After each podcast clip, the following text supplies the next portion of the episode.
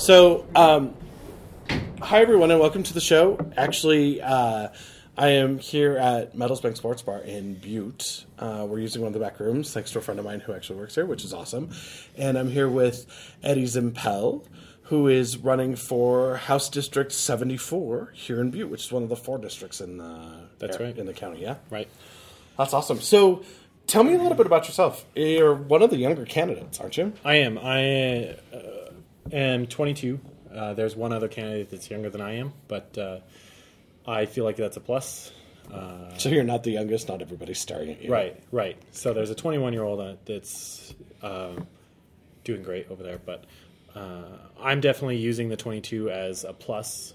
Uh, as a fourth-generation Montanan and a Butte native uh, and a Butte, fourth-generation Butte guy. So your family uh, is has been in Butte for four generations, and where'd they come from?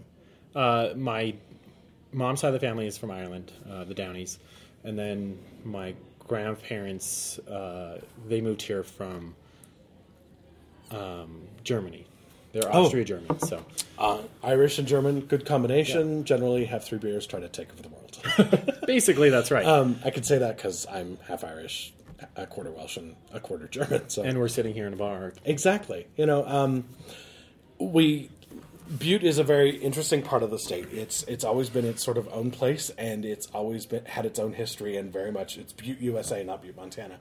Um, how is it that as a fourth generation kid, basically, no offense, but as a kid, that you're going to step up and represent this area?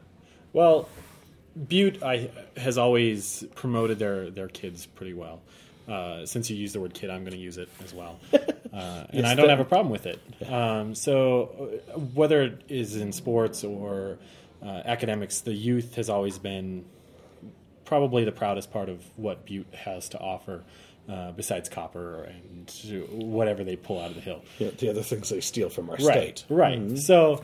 Uh, Definitely, I'm I'm coming with a, a younger part, uh, out of college, um, can still remember my high school years. Uh, so having then obviously your college years weren't as good as mine. Right.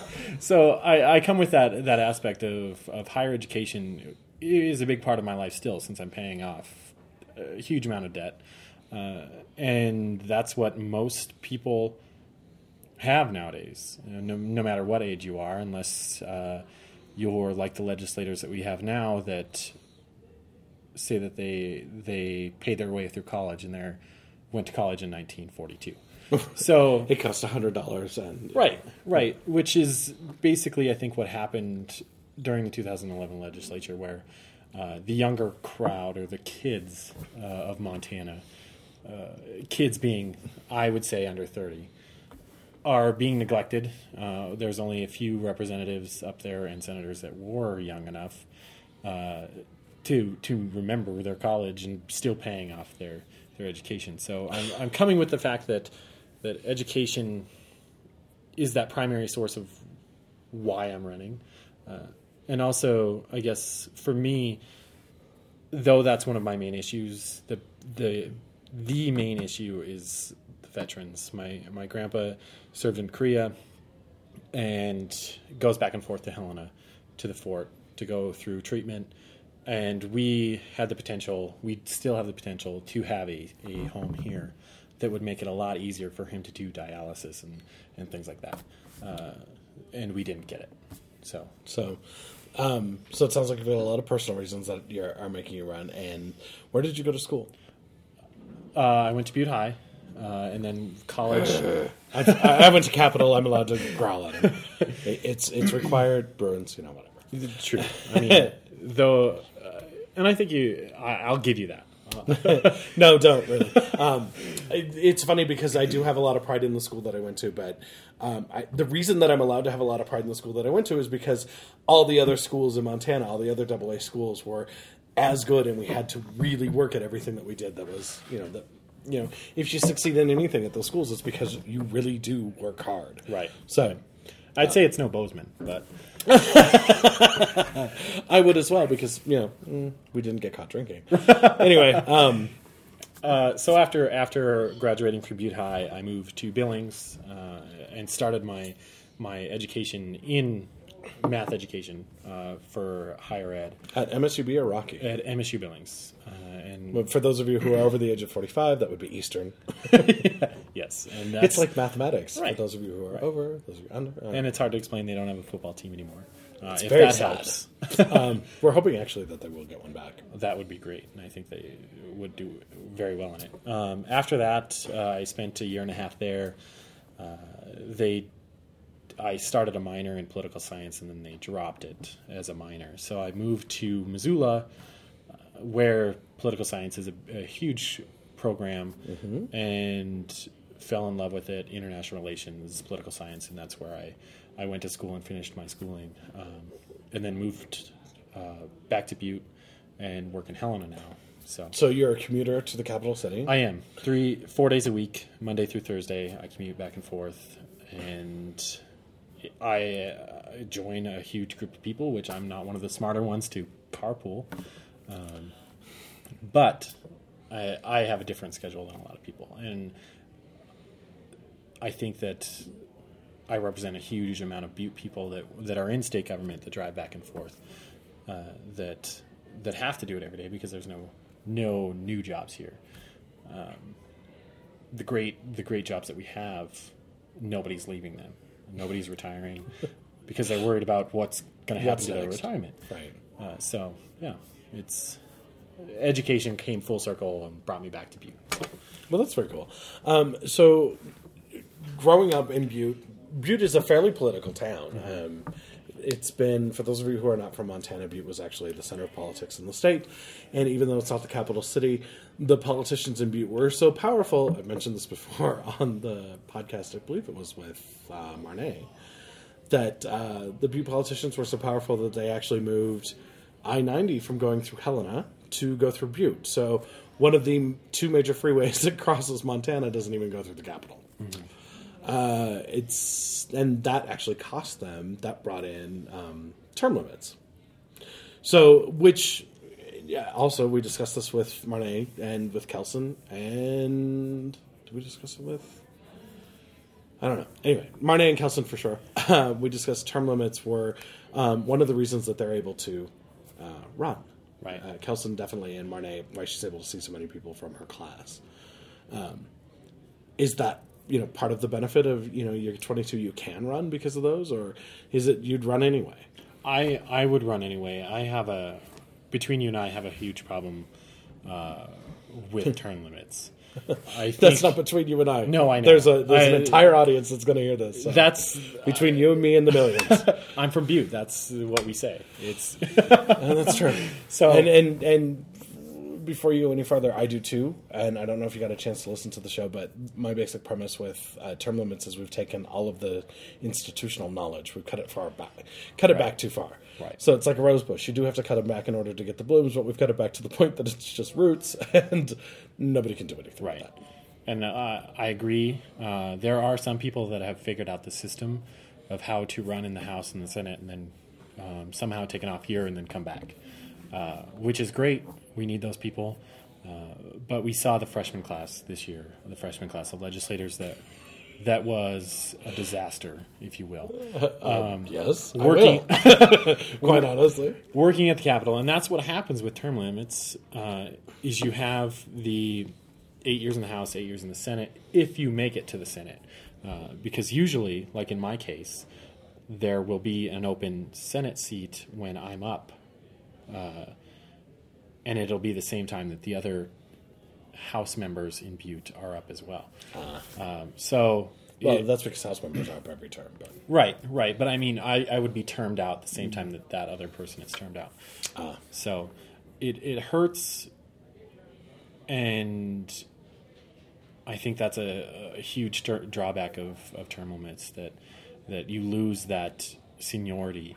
I mean, we're losing a lot of great members this time around. Um, we do. It's unfortunate. Um, and it is unfortunate. There's a lot of problems that go into it. I think we kind of overreacted when we enacted them. Um, I remember the campaigns to get it in place. I remember the, the push and the advertising, and there was a ton of stuff that people were trying to do to make it happen. And then once it passed, it was this great celebration because people didn't realize that we had basically just grabbed scorpions and put them in bed with our children. So, uh, you know, it's like, oh, this is cute and cuddly. Sting, dead. Who knew? um, and we haven't revisited it to fix it. So right. There's a lot of things that go on in government that are very frustrating. And I'll be the first to admit that I am easily frustrated and very loud about it. How are mm. you going to deal with... You're going up to, and I know you worked the legislature last mm-hmm. year, and I know, and we'll get into who you work for and how contentious that is and what your beliefs are, but how are you going to, if you're elected, excuse me, how are you going to, when you're elected, deal with these people who have such a disdain and such a horrible attitude towards everything that you believe in and be functional? Right. Because I know that, I know that the first time they disdained me, I would lose my mind. Right. And... and that I would share with them by insanity. Right. So, first off, I, I'm not as con- confrontational as you are, which, which doesn't need to be said. But honestly, I, I've been told to sit down at the legislature where I'm supposedly off topic when it's an abortion bill, and I, I work for uh, an abortion advocacy nonprofit. That I think that as a... As a legislator, I know that I would stand up and say that you need to listen to both sides. That's how government is supposed to work. Mm-hmm. It doesn't work, but oh, it doesn't. Some it does in some cases, and the the um, it, that's what I want to get to. How are you going to make that happen? I definitely I, can you invite that other side that you really don't want to have sit at the table to sit at the table. Definitely, and I, I've had conversations with somebody. Uh, a perfect example is. As I was coming back from from a trip in in Alaska, coming back, stuck on the plane with somebody from Idaho Falls that was anti-choice, uh, and we had a conversation. And I, I mean, I, I didn't have the option to leave, but once once we no, got off the a, plane, you're on a plane. Your option to leave would have involved the F A A and the T S A, right? But it, uh, once we had that conversation, and uh, I definitely don't get as confrontational when it's. Something that I'm I, I know about, and I will listen to their side because they obviously have thoughts about it, and I'd like to hear, hear those. Excuse me, um, because they have obviously have it in their mind that they're right, and I I have it in mm-hmm. my mind that I'm right. But there's got to be somewhere in the middle that we agree on something, and once we find that that middle point, it gives us somewhere to work from. And you're confident that your skills at negotiation and communication with these people, you can.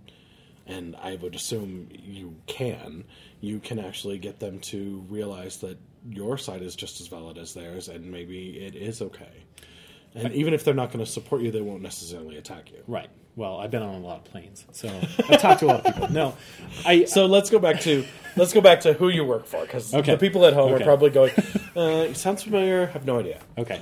Um, So I, I, I work for NARAL Pro-Choice Montana, which is the state's largest grassroots organization solely dedicated to reproductive rights. Uh, uh, reproductive which, rights for women. For women. Uh, but we also deal with young men. I mean, okay. I think all of all of the topics that are under there, abortion, contraceptive, include men and women. Um, because in a perfect world, I think that that conversation is had between a couple... Uh, in a, in a lot of cases, when they're starting to to date or or whatnot, they, they talk about whether on they're on contraceptive or, or if they're going to use a condom. Uh, that that they have that conversation. I mean, they not not everyone does, but that is something that we advocate for: uh, safe sex, contraceptive. And see, that's something that I think people forget is that even though you are about pro-choice and you're mostly focused on the reproductive rights of women, you're not leaving. The men out of this discussion. You're right. not saying, no, you mean nothing. Right. Um, and that is, I think that's honestly where a lot of the fear and anger in the whole discussion comes from because they feel like, well, do my rights count for anything? Right. Um, and it's really hard, and I'll probably get emails on this because, you know, I probably will phrase it wrong, but it, it is really hard for uh, somebody to feel like their rights are being stripped away. I know this because I've had mine stripped mm-hmm. away. Um that their rights are being stripped away in order to give them to somebody else instead of making the other person equal. And it sounds like your organization works very hard to make sure that that doesn't happen. Right. And we're definitely seeing it right now in Congress with the contraceptive coverage plan, that it's really hard to get your point across when the other side is is falsifying what's happening. Um, sticking their fingers in their ears and yelling, no, no, no, no, no, no, no, I can't hear you, can't hear you. Right, right. Uh, and they're yelling really loudly. And and they have the the support to do it in a majority that we're in right now. Uh, or us being in the minority, they being in the majority. Right. So it's it's... really tough, but I think that NARAL is bringing the fold, or bringing the men into the fold, with our coalition uh, of great organizations across the state. And I, I know that you've had Kelson on uh, from the Coalition Against Domestic Domestic and Sexual Violence, that we're in a coalition together. So you said their name right. I can it up. If you ask me the acronym, it gets a little tough. But I honestly think that we are trying to include every type of person. Uh, Republican, Democrat, men, women, uh, older, younger. And it's something that, that we have really strived on in the last couple of years uh, to include. And I that's somewhere where, that we're going uh, and we're getting very good at. So um, also one thing that, that we do stress is we don't provide abortions. We are not a provider. We are an advocacy group uh in the state of Montana and ac- across the nation, which is also a stigma that we have against us, that that we... You're murderers. Right. Um, right. Yeah, we did hear that a lot. Um, there were a lot of very childish attacks that happened, um, so I returned them. oh, Thank I'm you. Not signing this. I'm sending it back via U P S. Um, so you're obviously, you're on the uh, cutting edge of politics as far as things that make people crazy. Mm-hmm. Um, there's no nice way to put that. And you're young, and you've decided that it's time to make a difference for, by running for office. Right. What were you drinking? Well, you just gave me three strikes, is what it sounds like. Well, not really three strikes out, but there are three points. It's that, you know, you look at you look at the, the you know, I've been in the frying pan, I've been mm-hmm. in the fire, now, well, there's a volcano. Right. Well, when you look at it, when you look at the Montana legislature at its face, the median age is well over fifty. And it's, I, I guess I can't say it's mostly men, uh, since I am a man. Um, but... But it's mostly straight white men. Right. Angry straight white right. men. That, which isn't that an old movie? No, it's twelve Angry Men. twelve Angry Men. That's it. So I, I I really encourage younger candidates, and I, I that's why I'm stepping up to the plate, because I, I feel that the generations that are coming up, they, they don't think of politics as something that young people do. And though I'm out of college and and I'm starting out my career, I feel that politics, being an elected official, shows that that young people can do it, and we don't have that many in the state. Uh, and when I, like I said, young, under thirty, uh, I think we only have three, if that. That might be generous. Bryce, um, you, and... In the legislature right now, Bryce uh, Knutson on the Republican side. Right. And that might be it. Hmm. Um Uh, See, I never looked at anybody's age. I think it's funny because I'm making a big deal out of it now because I know other people will, but right. I've, you know, at, at some point in my twenties, I gave up caring how old people are, because either you're an adult or you're not, and it has nothing to do with the number that, you know, that corresponds with your birth date. It has to do with how you approach the world. Right. So you're obviously mature enough to be an adult. You think about the issues that are coming up, and you're fighting for an issue that you have absolutely no... Um, skin in the game, right. I guess would be the... I'm not good at sports metaphors, people. I don't right. know why people... It sounds like a pun, but... Right. I, I, mm. I have no idea what's going on. You have, you have no uterus in the in the area. Right. So I, I think that my voice, which is unprecedented to have a, a man working for, a, like you said, a, working for a women's organization that focuses around the uterus. But I come to the table saying... My reasoning is because I'm a man, I shouldn't be able to tell a woman what to do. Uh, no matter what her decision in contraceptive, I I think that the conversation should be there, but the final decision needs to be with the woman. It's it's her body, and I have no control over that. Well said. So, so um, You announced on January twelfth with everyone else. Yes. Um, in Butte, you have a primary opponent? I do so not have a primary. Oh, okay. So you just have a regular opponent in the general election here in Butte, and you're in a district that is how Democrat? sixty percent? Uh, it's about sixty-eight percent, so it's the lowest in the county, but that's high for the state, uh, which mine is one of the rural districts uh, somewhat. Half of it is, is South Butte. The rest uh, is rural, mountains, and farmland, all the way out to the uh, Jefferson County border uh, oh, by wow. Silver Star. So, so how are you going to knock door to door? Because that's like, uh, do you have a four wheeler or? uh, definitely. I mean, I for those rural counties, there's there's quite a few people out there, or the the rural part of the district. I would probably drive there. I, I wouldn't use a, an A T V, but uh, I would probably use my Jeep and and do that. I, I am planning on meeting everyone in the district at, at least once. Uh, that's including Democrats, Republicans, um, because to be an elected official, I think you, you. Well, I know that you need to know both sides, and I plan on on listening to everyone, even if they're yelling at me at their doorstep to leave. Um, but that's something that needs to be heard from me. Because there's obviously something wrong. Right. Um, but that's going to be a hard one for me. Um, but I'm definitely going to be at their door. Uh, unless it's completely non... I'm not going to run through, through a field to get to it. Um, so... Like the Mass and Go commercials. Right. I don't and, feel fresh. I mean... I, I would scale a mountain, but I won't run across their, their farmland. Um, ah. Good to know.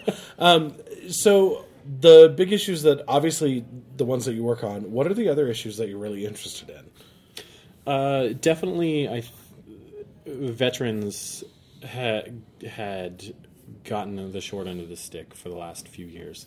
Uh, um, yeah, the last, how long have we been in country? Exactly. Um, I mean, I honor and respect every veteran. They went uh, to bat for our country, went to war, and watch their friends and, and neighbors die.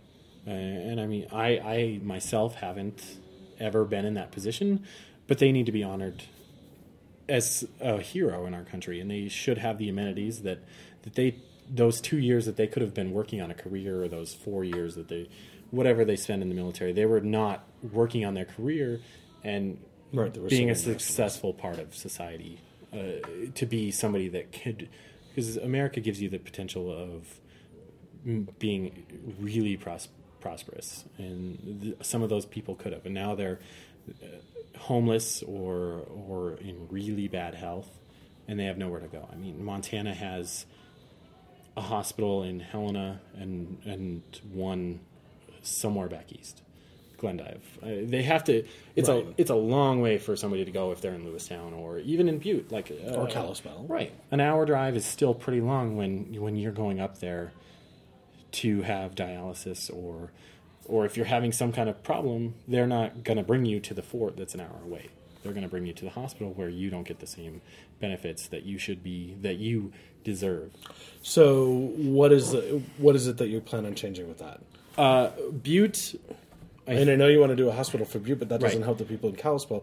Right. Do you have something sort that? Do you have an idea of, you know, a bill that would open up the veterans' care to the local hospitals, or? You know, I uh, being focused on, on my district, but mm-hmm. I do like that plan that the hospitals should see that and honor that, and they don't because they don't have to. And Montana should honor oh, well, the veterans. We'll fix that. That's I for some that should be something that we shouldn't have to think about. It should just be done already. Um, but I, I do like that, and I would support something, a bill like that. Uh, and I know that as a, a freshman member, I wouldn't be able to carry something like that. Um, mm-hmm. I know that that's not true. Uh, in fact, I think that's not true because you're. And I've okay. So a little bit of history. I met Eddie last year during the contentious. Contentious, contentious. Did I mention contentious um, session? And um, while I came across as bombastic and hateful, you came across as calm and educated and um, perfectly willing to work with both sides of the aisle, even though you knew that the other side was completely nuts. Um, I think that's a skill. I, I think that's a great skill, and I think that if you really focus that on the issues that you care about, which is reproductive rights, obviously, and the veterans, and anything else that you focus mm-hmm. on, you know, don't spread it too thin, but really focus on them. I think you can be very effective. Right. Um, with all of the stuff that you have to do for a campaign, when are you living your life? Uh, early in the morning. Um, somehow I managed... seven ten to seven seventeen I mean, it's it's not only am I I'm working the nine to five, I'm uh, it's extended an hour on both ends uh, to drive back and forth. So gym time is, is hard to get. You can listen in. to a podcast. I, I know a great one. And I, I now will. Um, since I haven't listened to the last three, I apologize. But I have three People. days next week to listen to it. That's so. Great.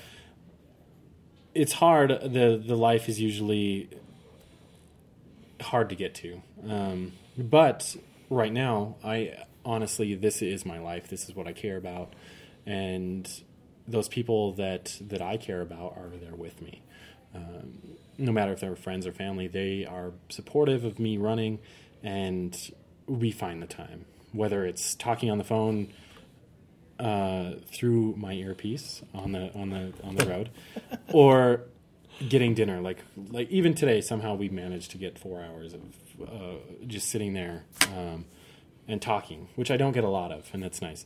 But my main focus and my main passion is running this race and representing the people of, of Butte and seventy-four, uh, and that's where my life is right now. That's cool. So. Um Uh, I've completely lost my train of thought. It's it's late at night. People will work with me. Um, I shouldn't be complaining about that because I always complain about the mornings. But um, during the last session, there were uh, many times when I saw you talking to um, committees. Mm-hmm. Uh, what was it like? Was this the first session that you had had anything to do with? Or um, this is the first session I worked for a, a firm that is being stationed in Helena. Um, In the two thousand nine session, I did drive up um, to talk on some, some bills of personhood and things like that. Uh, but this is the first time that I, as an organization with the organization, was focused on what was going on there and getting to speak on those bills.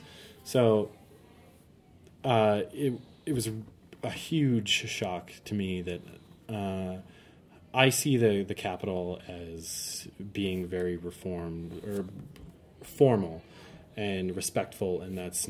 And refined, not things we were last time. Right, and it's a culture shock to me, which it shouldn't have been. Uh, but, I mean, everything that you think of what a government should look like, that's not what it looked like. Uh, people yelling at each other, and people not following Robert's Rules of Order, and you well, had... we don't follow Robert's Rules of Order. And, um, actually, we ha- I was having this discussion with a friend of mine a couple weeks ago about Robert's Rules of Order, and I was like, I memorized these when I was in Boy Scouts, because sometimes they're useful to use against people as a weapon. If you know them well, mm-hmm. they can be. And um, when I was talking to Kelson, I was like, I don't understand why these people were e- weren't calling points of order mm-hmm. to get others to shut up. And her response was very much... sometimes that's not the politically smart thing to do, which just, I'm like, okay, I can agree with that. I wouldn't let it pass. Right. So, you know, you're going to, you're going to be faced with a lot of that coming up. Right. And how do you deal with it? I mean, I respect the way the government is run, and I definitely know Robert's Rules of Order uh, and, and teach it at Boise State and things like that. And, When when somebody, there was a lot of things. For example, there was a legislator that carried a bill. She was, technically you're not supposed to sit at the, the table that she sat on the committee that we were in front of. And she sat back down at the table and then called people out of order, which that's is wrong. Not how it's supposed to work. Right. And if, if and when I'm a, a legislator, I'm not afraid to say, excuse me, Mister Chairman, you need to go through the chair, or you need to speak in order. And that's what, excuse me, makes the government run a little more respectful. And honestly, when when somebody is up there, since we are a citizen legislature, and, and a lot of people on these bills, when they come up, we have we have three months out of every two years for somebody to come up and say, hey, this isn't what I like. And you have people from all over the state come up And that's what they witness, is people yelling back and forth at each other, people not doing what they're supposed to. When I'm saying people, the legislators not following the rules or not leading by example. And you have people here that are like, well, this is what's going on at the Capitol. Why did I even come up here? Right. And um, some people may not realize this, but Montana is the fourth largest state in the country. Um, the square footage of Montana, the acreage, is massive, and we have... Our capital is basically in the center. Mm-hmm. And it's not dead center. That's something's done. But um, it takes a long time to get from these the outskirts of our state to the capital. And for citizens that have spent the time in their car or in a plane in some cases to get there, to be dismissed by the legislature or by the legislators, is amazingly bad. And right. we had a lot of it last and, time. And not only them driving a long time, it's uh, in the dead of winter. Uh, oh yeah! Oh, um, ice, I, snow, ice, snow, snow and ice, and um, oh yeah, and deer. Right, and and one that I know that you know, uh, the bill um, four sixteen, I think it was five sixteen, five sixteen. The Chris Hansen's bill. Yes, when, when yes, it's my favorite one to bring up on this show. Actually, I think I brought it up every show so far. Well, this uh, oh. in uh, probably not in this context, but when when we were there, I was there, mm-hmm. uh, as well as a lot of our allies. They had so many people show up, and unfortunately, the hearing, they didn't have enough time. So they weren't taking. They did everything wrong. These people drove hours in a snowstorm. I think it snowed that day, and people didn't get to speak. I mean, they're dealing. On both sides. They're yeah. dealing with people's lives uh, on this one specifically. Right, and and here's the the part that kills me on this one is that I'd have to defend the uh, bigoted wingnuts from Kalispell and Whitefish who drove down because they didn't get to speak either, and I have a huge problem with that. Mm-hmm. And I'm assuming that you do too. Right, right. Because even if you disagree with people, they should be heard. Right. And that's what the government, that's what our legislature is set up to be. But I think there was also problems with the chairman of that committee, the Judiciary Committee, that Peterson? was... Peterson? Yes. Is that who it was? Yeah. Oh, God, he wasn't I remember that. timing... Right. I mean, you would have the, the opponents of five sixteen, which is the... Us. Right. Which is, it was the anti-discrimination bill uh, to overturn Missoula's anti-discrimination right. ordinance, just so it's people the, know out there. It's the removing local ordinance power from the locals. Um, right. By um, the people who are all about local power. Which I don't think she noticed that would affect a lot more than just gays and lesbians, um, which she was trying to get to. But... The way the time went, they didn't give enough time or equal time. They would somebody would be up there opposing or supporting the bill to get rid of right. these, and once it came up, let's to be us, clear: the bigots got a lot of time to talk, right. and we didn't. Right, good way of rounding it up to right. where and I was going. He, he has to be political. I'm not running for office, so this is how it's going to be. Right. Um, yeah, no, I do remember that, but I also remember that there were still a lot of people on their side that had drove ten hours right. and didn't get to speak. And I remember that, you know, I got. I, I, I got to stand up and say my name, mm-hmm. but um, last time I checked, I'm not, you know, auditioning for something. Right. I should actually be able to allowed to, be allowed to talk. Right. Um, that was very frustrating. Yeah, and it is, and I agree with you that both sides should get an equal time. No, no matter what your opinion is, it needs to be heard. That's what you're there for. You dedicated that day or two days if you're coming from Shelby or Plentywood or even Kalispell on a snowy day that it takes two days to get back. Right. Um, whereas, no offense to sportsmen, they gave an evening hearing that was a couple hours long, that the ditch bill, um, which deserved the time, but I think every bill deserves the same amount of time. And oh, I don't. I think five sixteen could have been just, oh, no, this is junk and thrown away. True, true. But when you have people there, they, they should have right. the time to talk. And that's yeah. what they got with the ditch bill. It was um, time to talk, and we didn't. What was the ditch bill? What exactly was that about? I, uh, I remember vaguely. But. So the the Republican majority wanted to change the definition of a ditch to include uh, anything with an irrigation uh, cutout. So that would include uh, the Missouri Creek. River. And Temi Creek. And right. Yeah, okay. Basically, almost a majority of the rivers in Montana where the landowner could say, yes or no, you can be on my land. Uh, and that would devastate the fishing, where Montana has a huge industry of fishing and tourism on the rivers. So that would have been bad. Right. Hmm. Um, I do remember I was against it, but I don't remember the details because it wasn't one of the hot buttons that literally lit me up like a Roman candle. Right.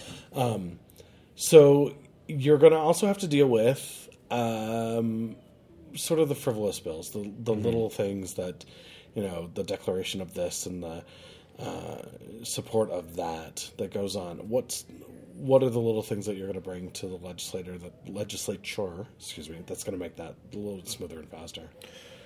Uh, I, I think a lot of it is the Roberts Rules of Order. I mean, there's there's procedures where you can cut off conversation, and some of these f- frivolous nonsense bills. Um, and I, I might be not going in the same direction you are, but I remember that they had um, a bill in the Senate a few years ago that they uh, put f- fish in the water cooler. And they they had a bill about it on April Fool's Day, which, in my opinion, was a waste of time. And uh, yeah, and but it's also April Fool's, so they're not going to get much done. It is, and they have a rule against cream pies in the face. I don't know why. um, and I mean, I guess I wouldn't know if I until I'm there because okay. I I know that possibly I might. It's fun. That, it's Saint So. Patrick's Day. We're going to pass a green beer, beer law. Everybody has to buy at least one green right. beer if you're old enough to stand up at the bar. Right. Um, so one of the things I talked about with uh, your no longer competitor, Amanda, is uh, liquor licensing, right? Um, which is a an interesting conundrum in the state because it is real property for most of the state, but in Silverbill County, where there are so many liquor licenses because it's based on the population of the, the county way back when there was many, many, many more right. people here. There's tons of bars everywhere. Mm-hmm. Um, how are you going to deal with this issue that really isn't close to your heart, right? Um, isn't something that you're obviously running on at all, mm-hmm. um, but you know it's going to make a big difference for your community. How do you approach it? How do you learn about it? What do you do to get educated on how your constituents would like you to vote? Right. I say in my best Winston Churchill. um, first of all, there's uh, House District seventy-four has the least amount of, of bars uh, in it, um, as as far as I know. But in Butte, right, that still means one per voter, really. Right? So. Basically, um, and which is a problem. The one per per voter is the problem. Um, And nobody wants to get rid of them. We have bars on every street corner uh, across from a church. That's how Butte is. Bar, church, bar, church. Um, well, that's because it used to be bar in church. Um, I don't think we should get rid of them. I think one of the reasons that we have so many D U Is is because we've concentrated our bars in the larger cities into certain districts, mm-hmm. which everybody has to drive to. Right. Whereas if you have neighborhood bars like you do in Butte, people can walk, and then you don't have D U Is. Right. Well, um, so I have a, I have my own take on it, but what I'm asking is, I'm not asking for how you stand on the issue, right? Because right. I don't, I don't want to put you in that position. What I want to know is, how do you educate yourself about an issue that you have, you have no skin in the game, you've mm-hmm. never dealt with it before, and and you didn't even realize that your constituents worry about it. How do you get educated? Uh, I would definitely reach in out to the entities that are involved: the Tavern Association, the county, uh, the state, even that that. take care of the liquor licenses uh, and s- figure out everything there is to know about a liquor license, because I honestly don't know that much about it. Um, and we do have a lot, like you said. Um, so I think that those, from both sides, the state and the bar side with the Tavern Association, uh, who I guess is a little off topic. I'm a huge supporter of The bar, the Tavern Association in Silverbill County has a program, the the Get Home Safe program, that, mm-hmm. that they the bars pay into, that the taxi service will will right. and it's a great voucher. It's a great thing, and I, I think that kind of somewhat deals with you bringing up the fact that they're in towns and people are driving back and forth, where they can get a free ride home, but they don't know about it. Um, but talking to both sides and figuring out where, like I said, that middle point where we can work off of. Um, since I don't know that much about it, that's where I would go, uh, is somehow find that middle ground of where somewhere they agree on on something and go from there. And I have the exact opposite. I find the thing that pisses them both off, and that's what I do. Well, see, I, you're you're, you're not afraid of confrontation all the time, and I, I try to find the easy... Right. So, I can talk my way out of sleep. Uh, that's great. I can't. I, you know what? I will argue with my pillow. You are going to lay there, and I am going to sleep. Right. Um. Which there's sounds... yeah. There's a, there's a a lot of people that are um, concerned about how this next session is going to be. Mm-hmm. I'm one of them. I'll be quite clear. I am not excited for the next session at all. I've never approached politics with any sort of ah, I don't know that I want to be here before. Right. I've never been. Um, one of those people to shy away from it, and I am not looking forward to it. I'm I'm concerned that we're going to have another um, sanctimonious, angry, uh, ineffective disaster, mm-hmm. rather than a session that's out to help things. So knowing that that's my fear, mm-hmm. and um, that it could very well happen, and you still get elected, but you're going into this, I mean, you're being thrown into the fire, and you're going to deal with people who on a daily basis have no intention of finding middle ground with you. Right. And have every intention of being in conflict with you. How how do you find middle ground with those people? I, I, I ask this honestly from the from the perspective of, I not only don't know how to find middle ground, I'm not interested in it. Right. I, I'm interested in how you do it because I think it's a great skill, mm-hmm. if it can be done. Right. But and, and I I will flat out tell you that sometimes it's you can't find middle ground. There uh, is going to be somebody, or more than one people, or more than one person, that is not going to be able to find the middle ground with me um, because of one topic or another, uh, which probably will happen, uh, depending if it's abortion or gay rights or... or the fact uh, some kind of weird mining bill. Uh, it, it's going to come up. And I, I I personally think that I can usually find middle ground or some topic that we relate on, uh, whether it be that I can't say that our both of our kids went to the same school or college, but whether they're, they're usually in this point, they're... son or daughter went to school with me uh, well, around the same that's time. That's true. There's a lot of that that goes on. So, or whether they're, I mean, I can I can somehow find the middle of the road between a Bobcat fan and a Grizz fan. So, uh, yeah, they're Carol fans. Both uh, yeah, blue, maroon, uh, we right. like purple. And I honestly, one thing that the the party, the Democratic Party. Is saying that they they are going to get close to winning the majority, but we we are in the point where we might not. Uh, right, it's hard to beat incumbents in some parts of the town or parts of the state, whether they were popular or not. It's hard. They to have that star beat next to their name. Period. Right, and they have that star next to their name because people forget, and Montana is Montanans are infamous at forgetting who represents them. Hmm. I don't know if that's going to fly this year. My mom has the same thought, and I thought it was funny because she's like, people aren't going to remember that long. I'm like, I don't know, because I'm, you know, I spent many years avoiding politics, and right. I can tell you that I will remember last year for the rest of my life, right. mm-hmm. and I will hold it against several people. Right, and one thing that that does help with our last session is that there's so many things on the table that they did wrong that is, is there ripe for the picking um, that... candidates on the Democratic side or other moderate Republicans can use without being dirty. They just it states the facts that they this is how they voted on on the bonding bill, which we could have had a veterans home and a new and C O T museum. And a museum and uh, ninety million dollars worth of shovel-ready projects, and we decided not to do it because we don't know. Right, and the same with with I mean every turn. And you want to know it kills me about the bonding bill? Sorry, Dan. Um, what kills me about the bonding no, bill up, is that it was led by Betty Babcock, mm-hmm. one of the staunchest Republicans. Lovely lady, love her to death. Um, friends with her family. Her granddaughter's a good friend of mine, Phoebe. Um, love them. Absolutely adore them. And that bill did not pass because a bunch of Republicans got a wild hair up their ass mm-hmm. and decided that they weren't going to do it because it was not a good idea to invest in the state. And there is... a, There's no, no, I don't. You can't see my head motion at that point, but literally, my eyes rolled into the back of my head. I had a little seizure, um, because there is there is nothing more bizarre to me than people who are literally elected to vote on things to invest to make this state better, going, no, we're not going to invest in the state. I don't understand it. Right. That was the most frustrating. That I mean, five sixteen was frustrating. five sixteen made me angry because it was a personal attack, but. The bonding bill was literally the most frustrating thing that I couldn't, I still don't understand it. I don't know where any of them get off, mm-hmm. you know, and, and the fact that it was really a bipartisan thing that, you know, look, we want to do this because on both sides of the issue, we want this to happen. We want to reinvest in our state.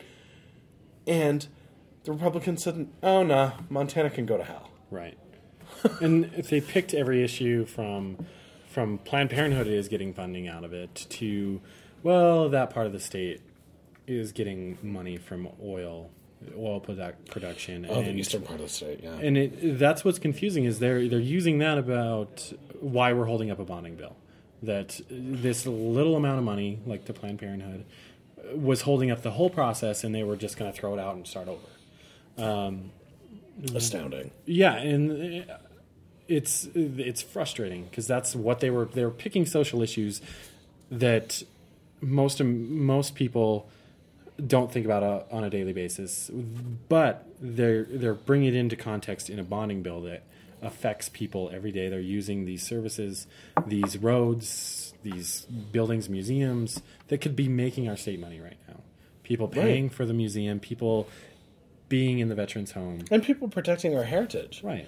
You know, it's uh, I I took history a lot in high school, and I was pretty good at it, but. A lot of times it was boring. Let's face mm-hmm. it. A lot of times it's, you know, regurgitate a date. But if we don't protect our heritage, we're left with, you know, if we didn't know what was going on our, or what had happened in the past, our A G would have never defended the um, Corrupt Practices mm-hmm. Act.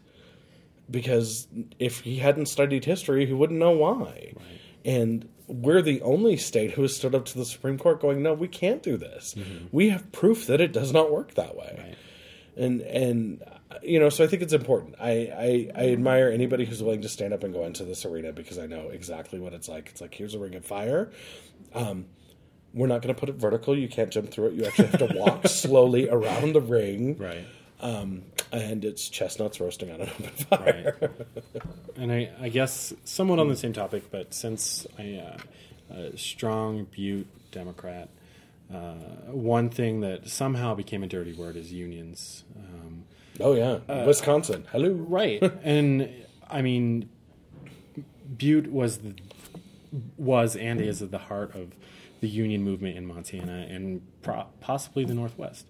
Um, and they got left out of a lot of things. And that's where you came in. What makes me bring it up is you saying that these legislators, their job, and I know their job is to promote Montana and make Montana better, but it's hard when Montana and and the cities and counties don't have an agreement with union workers or local workers even mm-hmm. that to pay them a fair wage, right, to, them and to well.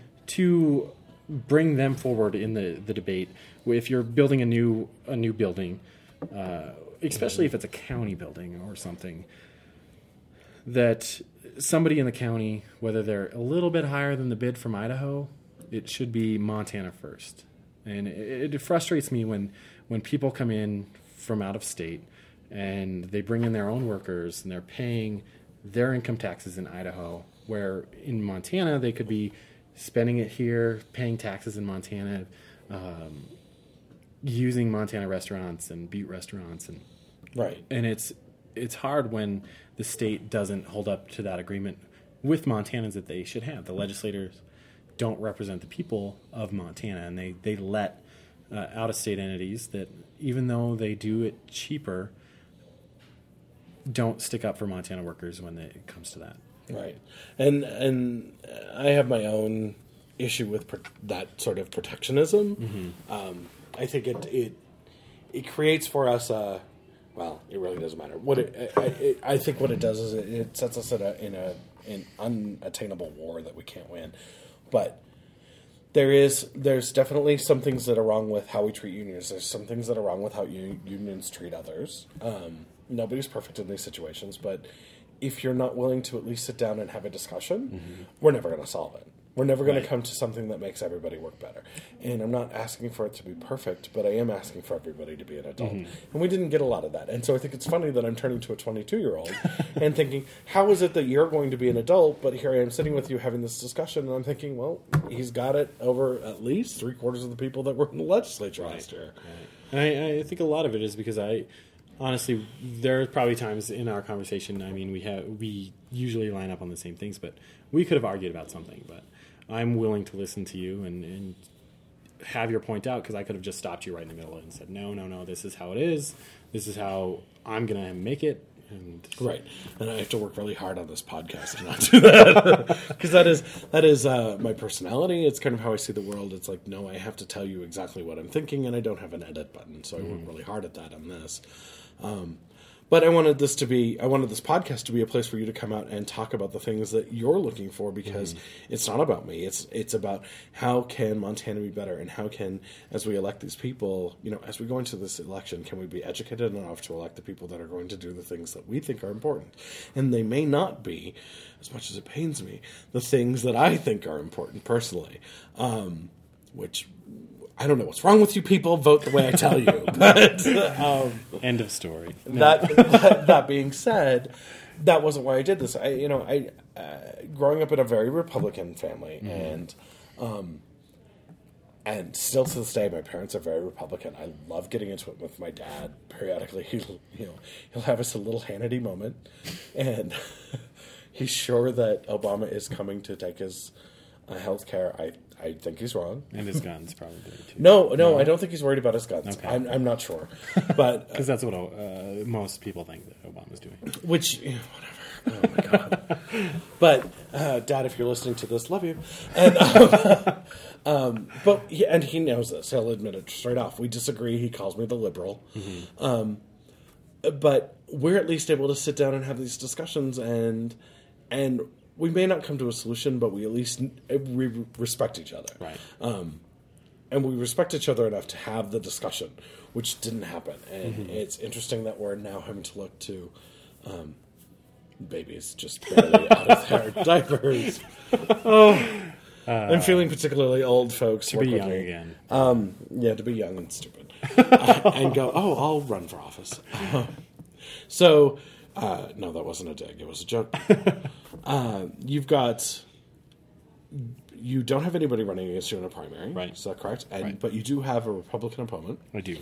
And um, what are you doing to make your campaign happen right now? Because, okay, so Montana, just for the people at home who don't know Montana law, it's filled with intricacies that can only be described by three lawyers and a blind troll under a tree in a full moon in July.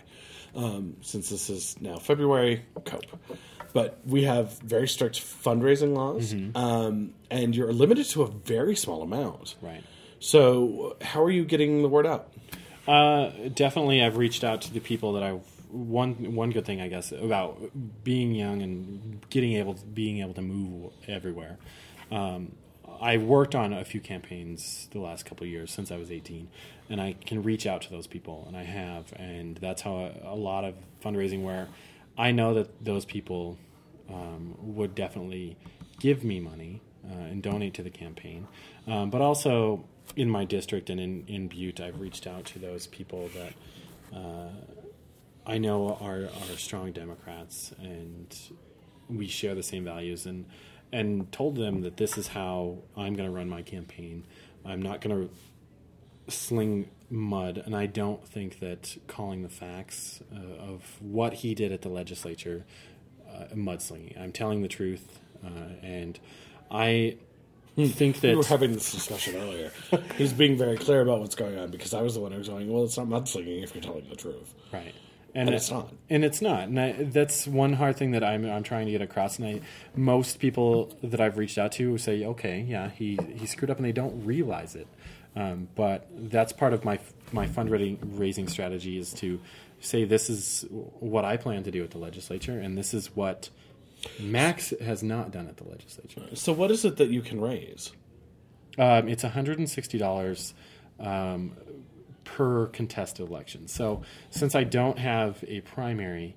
Uh, and is I, that one hundred sixty per person or one hundred sixty per person, total? Per person. Okay. Um, so since you don't have a contested primary, you're stuck at one hundred sixty. At one hundred sixty, uh, since I only have one opponent on that side. Um, but if somebody does step into my primary, uh, then I have the potential of raising three hundred twenty dollars from every person. So one hundred sixty ah. per election, uh, contested election. So uh, like... in Amanda's case, uh, she doesn't have somebody on the other side in a general election. Whether she makes it or not, she can only raise that one hundred sixty. Because uh, she just has a contested primary. Right, right. Okay. Uh, Interesting law. I don't know what we were thinking when we came up with that. I'm pretty sure that that involved me- medical marijuana. It makes it really easy when you, when you go to people and you say, "Can I?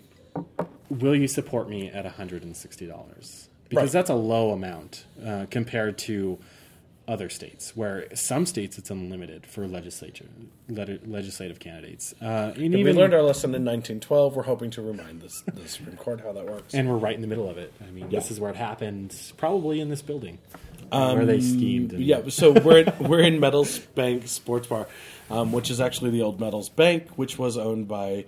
Um, one of the Copper Kings, and he actually stole something like forty-two million dollars from one of the other Copper Kings because it was in a, his bank. And then became a, a U S senator. Yep. So. And then his daughter just died, Huguette.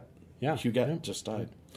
Um, yeah, so there's a little bit of history. Which is a whole other story. I did pay attention in history class. Thank you so much, uh, Mister Pansich.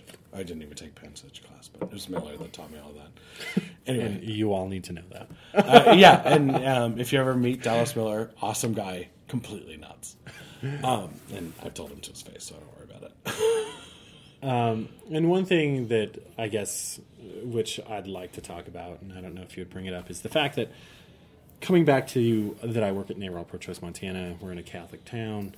Um, Ooh, yes. Yeah. Let, let's talk Please about the Catholic Church. Okay, let me let me rewind a little bit, people. Um, so you are in Butte, which is a very Catholic mm-hmm. town, mm-hmm. a very Irish Catholic town, which is traditionally a Democrat Catholic, which is odd, very J F K. Right. Um, but they tend to have a very church stance on uh, ab- uh, abortion and um, women's right to choose. Right. Right. So you are... You have pulled up the uh, proverbial stake, mm-hmm. uh, driven it through the heart of the Pope, um, or a vampire, I'm not sure. and uh, It's also safe to say that I also represent the district that has the Mormon temple in it. Wow. Um, so you've got two very conservative, yes. and they tend to uh, Prop eight us. Mm-hmm. Right. Yes, unfortunately. Uh, um, so... That's, you know, hey, I, you're not a very contentious and you don't like confrontation. Way to avoid it. Right. I know. And I, I, the one reason that I'm optimistic with that topic is that during the two thousand eleven legislature, as you know, Republican use, Republicans, including the one in seventy-four, use the fact that government needs to stay out of our business. Uh, and when it comes to a woman's right to choose... Government needs to stay out of our business. Right, exactly. Uh, and one of the posters that I saw when I was younger um, and volunteering at Planned Parenthood was a picture of, of a man and a woman uh, laying in bed. And in between them, you could see their bare feet. And then in the middle was a pair of really nice uh, suit shoes, uh, uh, loafers. And it said that, is this where you want your senator to be? And... I've never seen that poster, but that's a brilliant that's a brilliant ad. But that's what it comes down to. Of course, is, nowadays they just put Newt Gingrich sitting right there. Going, right, right, trying to steal your wife. Um, um, does she have cancer or no? Right. um, so it comes down to the fact that when their argument is that we need to, the government needs to stay out of our business on all of these things. But when like, abortion, let me be a bigot, but right, but a, abortion comes around and they go, no, no, no. The government needs to step in. Uh, like in Virginia this week? Right, right. And and in, uh, almost in Mississippi. Uh, thankfully, that was a, a an, uh, an initiative process where the people voted it down, but we're facing that. Um, in both elections, we're facing a, an anti-choice bill in the June election and the November potentially. Uh, but that's what my argument is going to be, and I, I'm pretty sure that that will stick with Butte Democratic Catholics, that it's none of my business as a legislator to tell you what to do. And you're here to fix bridges, roads, and make right, life better. Right. I'm here to promote Montana, not to, to worry about what you're doing with your body or or who you're having sex with or anything like that. It's it's none of my business. It's none of your neighbor's business. It's not your parents' business. So, oh, thank God. I don't I don't need them looking at that. And I, I always come back to that poster because it really puts it in perspective that that's basically what they're doing is they're in your most intimate place in your bedroom where you're going to have that conversation. You thought it was lube. Turns out it was a senator. Right. It said K Y. I didn't realize it was the senator from Kentucky. Yeah. I mean, some people are into somebody in their, in their bedroom, but hmm.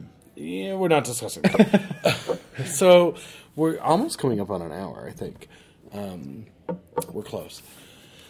Any final words on the, you know, what you'd like people to know? And I know that you're, obviously, you're just running for a Butte uh, district, so you're really focused on Butte areas. But, right. you know, getting into politics, once you're in, you're in mm-hmm. until you decide that you're done. I'm assuming this is just a, uh, the beginning of a long journey. Not a stepping stone. It's not like you're ignoring it, but it is the beginning of a good, right. good long journey for you. And uh, what do you want people to know, uh, you know, that you can look back on when you're thirty-five or when you're as ancient as I am? I'm a lot older. Shut up. Um, when you've reached that age that a walker is your friend. Um, and not Governor Walker. Right, or Johnny. Um, the whiskey. So when I look at where I'm at right now as a twenty-two-year-old in Butte, looking at potentially being in the legislature, I I don't have plans after this, uh, after my tenure, hopefully in the legislature, my sixteen years. I do plan on, uh, after I'm turned out turned out in the House, to run for the Senate and represent uh, Butte for those years, uh, as long as I'm honest with the people of of my district and the county and the the city, uh, I will keep running to represent them, and, and if they have faith in me.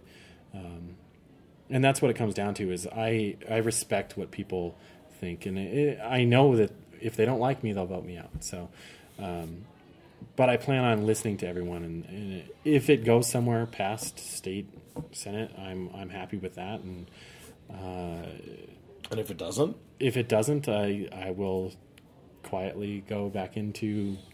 Well, I guess I can't say back into because I haven't been into the, the private sector that long.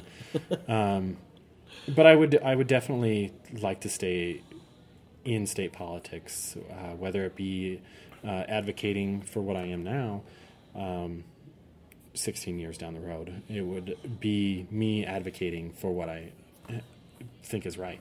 Uh, and that's what I plan on doing, no matter if I'm in the legislature or not. Very cool. So, um, everybody, this has been Eddie Zimpel, and let's see, your Twitter is? Uh, Eddie Zimpel. At, at, so just yeah. at Eddie Zimpel. at dot com, yeah. Whatever. Like, I'll put links to these in the show. Um, you'll have a website soon? I will. And uh, we'll put a link to that. It may yep. not be right away, but we right. will put it as soon as it's available. Um, do you have a Facebook? I do. It's uh, Ed Zimpel for H D seventy-four. Very cool. And um, if they need to get a hold of you or have any questions, I can send an email through the site. You do have an ActBlue page. I do, yeah, which um, is the the Ed Zimpel for H D seventy-four, which you can find on ActBlue. Okay, we'll look that up and link that on the uh, show notes as well, so that you can uh, spend a little time supporting the people that are going to make this state better. Eddie, it's been great. Thank yeah, you for joining you. me on the show. Um, we uh, we're at Metals Bank Sports Bar. We've been drinking, and so hopefully this comes across as, you know, I feel like our conversation to where we're at, I feel like it went pretty well, but it might be something completely different end, so. Well, I'll listen to it and make sure that it's okay. Um, once again, folks, when you're on the show, we don't do any editing, so anytime you mess up, unless you swear, I don't edit it out. I will bleep out swear words because I do want to keep the non-explicit tag on my plot- podcast. Which is really hard. I'm working so hard not to swear. You have no idea, but ask my mother. She'll tell you. And we're in Butte where it's... I know, where it's, you know, it's a comma. So thanks again for joining us on the show. Um, we have a couple of special guests from Missoula coming up next, and I think that's it. All right. Thanks a lot. I appreciate it. Thanks, Eddie. Bye.